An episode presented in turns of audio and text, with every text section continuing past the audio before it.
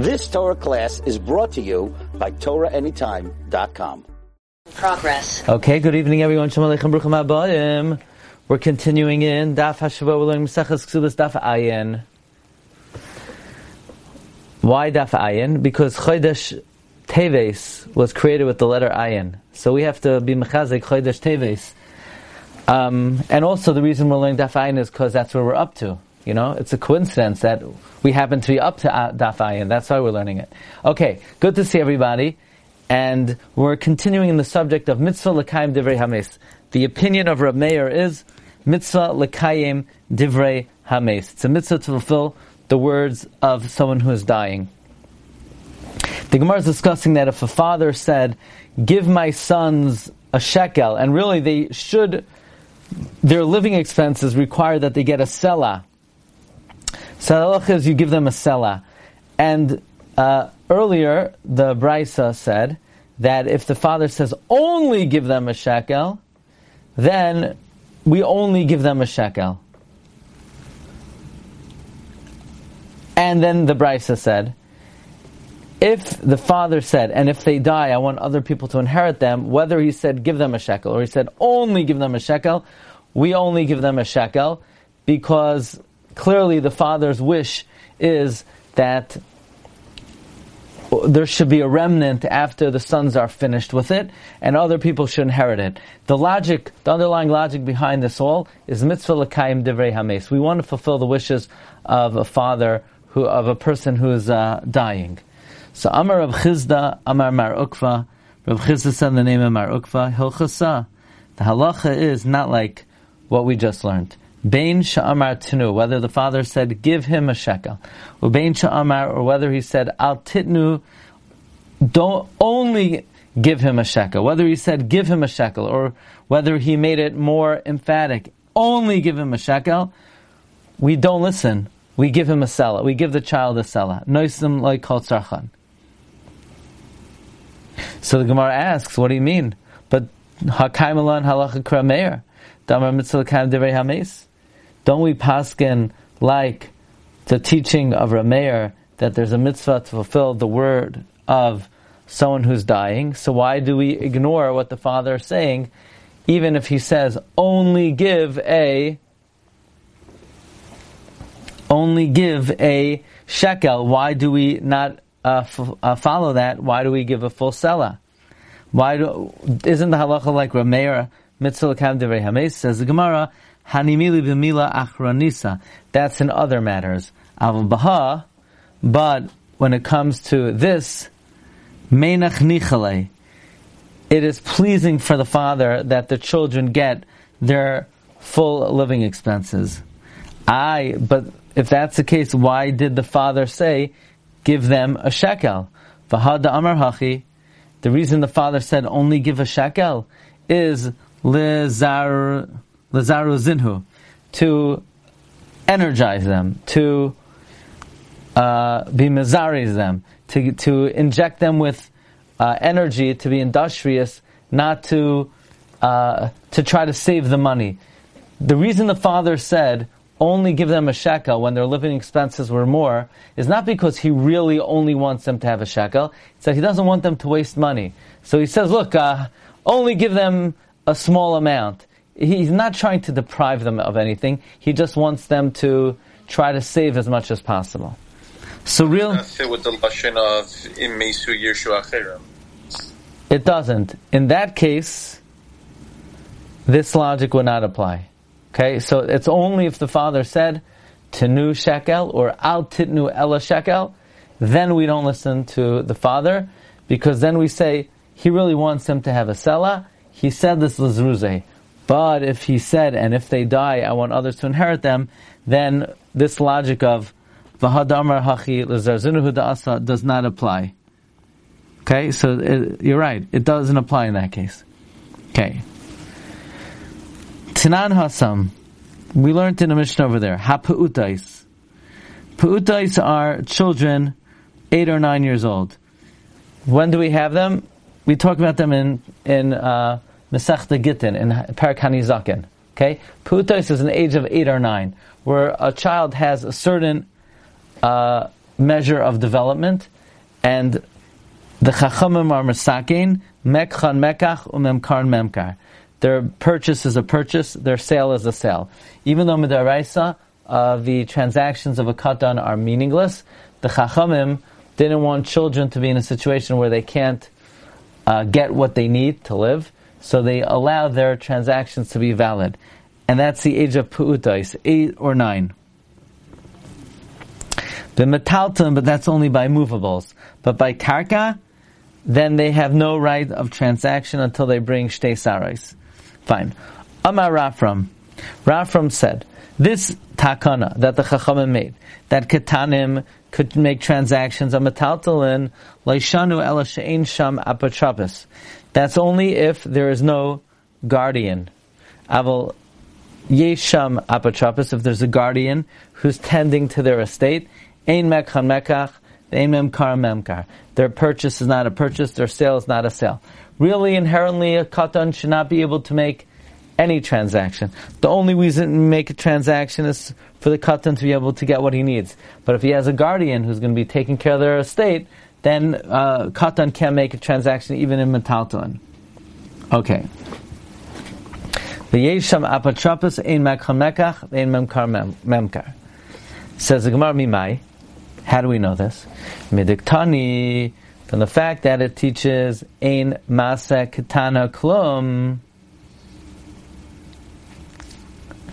From the fact that the Mishnah says that the act of a katana is meaningless, right? The the way the Mishnah was read, the the way we understood the Mishnah is that a someone who gave a shlish money for his daughter to buy a field, and the katana says, "No, Mister Shlish, I don't want you to buy the field. Let my husband do it."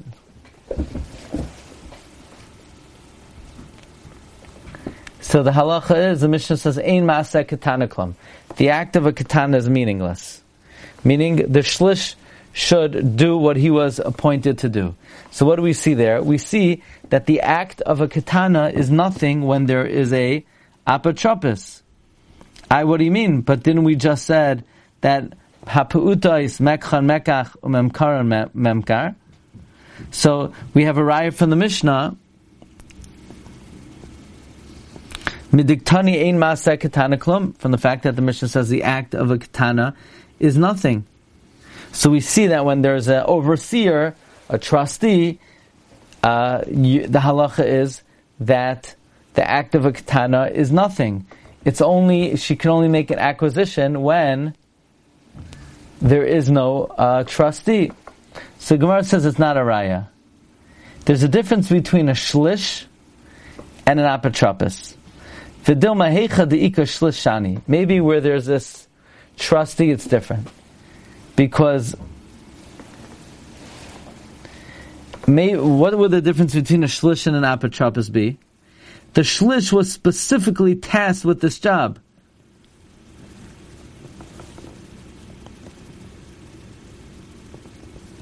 But the apotropis is only there to do what the Yisraelim want. So maybe a shlish does not listen to the katana, or because the shlish was specifically appointed to do what the uh, father said, as opposed to an apotropis who's there to do what's in best interest of the children. So they're telling you what what they want. Meaning, maybe there's a distinction between a shlish and apotropis. Maybe in the Mishnah, when there's a shlish, then we ignore the katana. Because there, the shlish is specifically given the task of uh, buying the field. But maybe if the apotropis is just there for the general overall welfare of the katana, maybe we do listen to the katana. Says Gemara, no. The language of the Mishnah indicates that it's not because there's a shlish, but because in general, the act of a katana is not valid when anyone's there. Says Gemara, im kain lisni, otherwise it should have said aval b'ktana, if she's a katana, yasa shlish mashahushas b'yadai. The shlish should do what he was appointed. But it doesn't say that language. It says, um, aval b'ktana, ein masa katana klum. It says Vaiktana, her act is nothing. Shma mina. So from here we see Afil Ba'alma, even in general, not only when there's a shlish, but even when there's an apotropis, which is someone like a shlish, we would apply the rule of Ein Masa Ketana Klum. Hadrin Alach Mitzias Ha'isha. Okay, Mazel Tov. Really, we should rent out MetLife Stadium, but it's very cold right now. Well, maybe a different time. Okay, now let's begin the next parak, parak Hamadir. Ashreichem that you're zoicha to learn parak Hamadir. Parak Hamadir is one of the most lamda shaprakim in all of Shas. Be'emes. It's really, uh, it's a amazing parak. A lot of the lamda shatayra of the Shev Shmaitza is on this parak. Here we go. B'siyata d'shmaya. Hamadir sishtai. One who makes a neder against his wife, Milahanuslay, from her getting hana from him.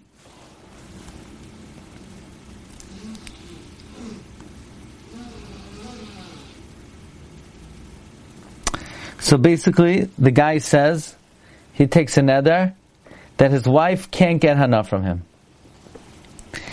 So what does that mean? Does that mean that tashmish is asr? Rashi says not at all, because his tashmish is not asr to her.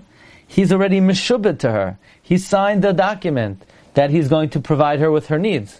So when he says he's not going to give her hana, it doesn't mean that now he is asr, she's asr to have tashmish with him, because he's already mishubit to her for that. So we're not going to force him to divorce her because this neder is not limiting him from living with her. The only thing it's doing is it's answering him from providing her her sustenance. Which you can ask the same question. Isn't he contractually obligated to support her? And to that we'll see there are ways out of it. He could say, Well, you keep you have a good job, keep your wages, and I'm not supporting you. But that, but in general, this is going to this is a very difficult situation because how long could he stay in a state where he's not going to be supporting his wife? So Allah is like this: Ad lamid yom yamid parnis. Up to thirty days, you appoint to go between to support her. And the Gemara will explain, well, what do you mean to support her? But he, he says he can't give her hana. So the fact that the go between is supporting her, how does that make it any better? So you appoint up to 30 days, you appoint uh, uh, parnes, a go-between to support her. Yes, or can more than 30 days, yoitzi, you divorce her, v'yiting suba. And she is awarded the ksuba. Rabbi Huda, Rabbi Huda says, no, it depends. It depends whether he's a Yisrael or he's a Kayin. You see, if he's a Yisrael, okay, he divorces her, he could always take her back. If he's a Kayin, if he divorces her, he can't take her back. So we have to be more careful before we tell a Kayin, okay, divorce your wife. So Yehuda says, be Yisrael, if it's for one month, he could keep her. Ushnaim, if the nether is for two months, Yoitzi divorces everything suba and he gives the ksuba. But Kayin, if he's a Kayin, Shnayim Yikayim, if it's for two months, he could keep her. And for three months, he has he divorces her and gives her ksuba.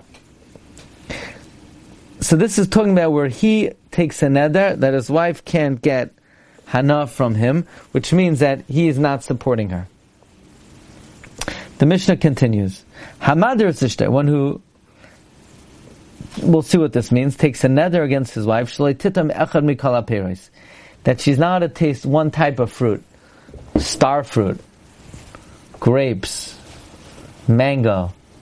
So the question is, what do you mean he takes a nether that she can't eat it? You can't answer someone else in a nether. You can't say, I make a nether that you can't eat. It means she took a nether. And normally when a woman takes a nether, the husband has the right to be made for the nether, to annul it. But if he's Makayim the nether, if he validates it, he can never annul it. So she took the nether and he, val- and he validated it. Now he can't annul it. So the halacha is Yes, divorce her and give her the ksuba. Rabbi Huda, Rabbi Huda says no. We can't say this, let's say by a kayin. Rabbi Huda Omer, B'Yisrael yoyim echad yikayim shnayim v'tein ksuba. For one day, that the neder is in effect, so then he could keep her, and if it's in effect for two days, he has to divorce her and give her the ksuba. Shnayim, for two days he could keep her, shloisha three days yoytz v'tein ksuba. What if Hamadr Sishta Shleitiskas? One who, te- one who made a nether, he answered his wife in a nether that she can't use a certain type of perfume. So again, the case is she took the nether, and he was Makayim it. So, Yoitzi v'yitein ksuba. He divorces her and he gives her a ksuba. Rabbi Yosi, Omer Rabbi says, and this time it's Rabbi Yosi, and not Rabbi Yehuda, ba'aniyos shaloi nasan kitzva, if it's a poor woman, if you didn't put a end to it, then you would have to divorce her. But by a wealthy woman, then if you answered her 30 days, then you have to divorce her.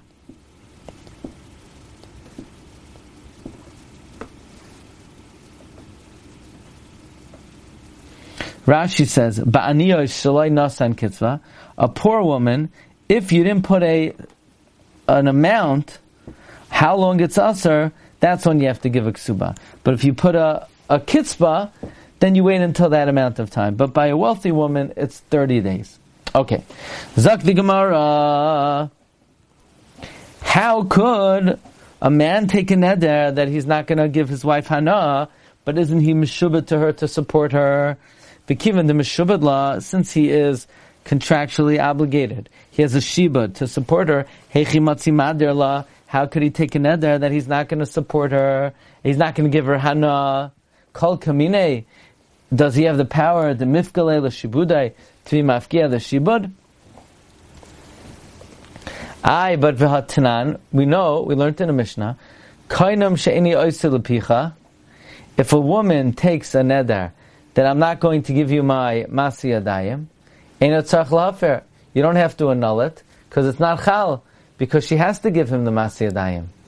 So we see that whenever you make a neder on something that someone has a contractual obligation to fulfill, the neder is not chal. So the same way neder is not chal.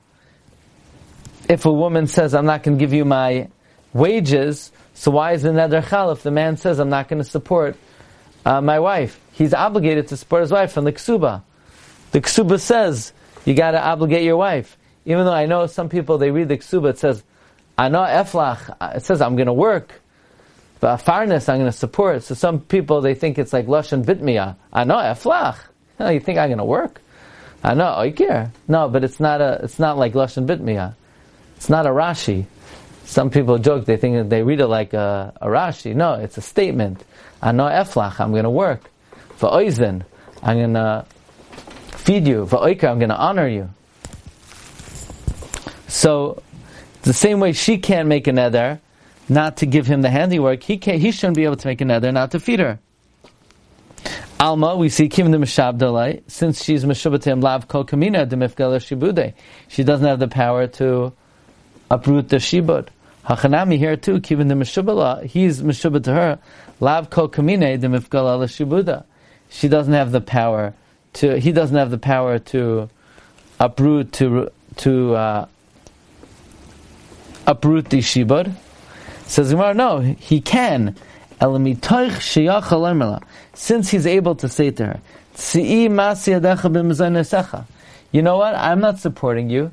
Let your wages go for your mezainis.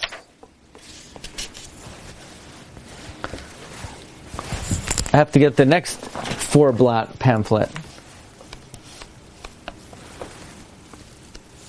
Ah, so nase ka'imrla, it becomes like he says to her when he makes a neder that I'm not going to give you hana. It, since he could say, "Let your handiwork go for your earn it for your for your mezainos," it becomes as if he said to her, "Let your wages go for your food. So that's the situation of Hamadras Ishtam al where you made a neder that you're not going to give hanat to your wife, I aren't you obligated, you're contractually obligated to feed her? No, but the way you could get around it is by saying, you keep your wages for your food, and this way the neder is chal. Okay, everyone, thank you for coming. Have a great night.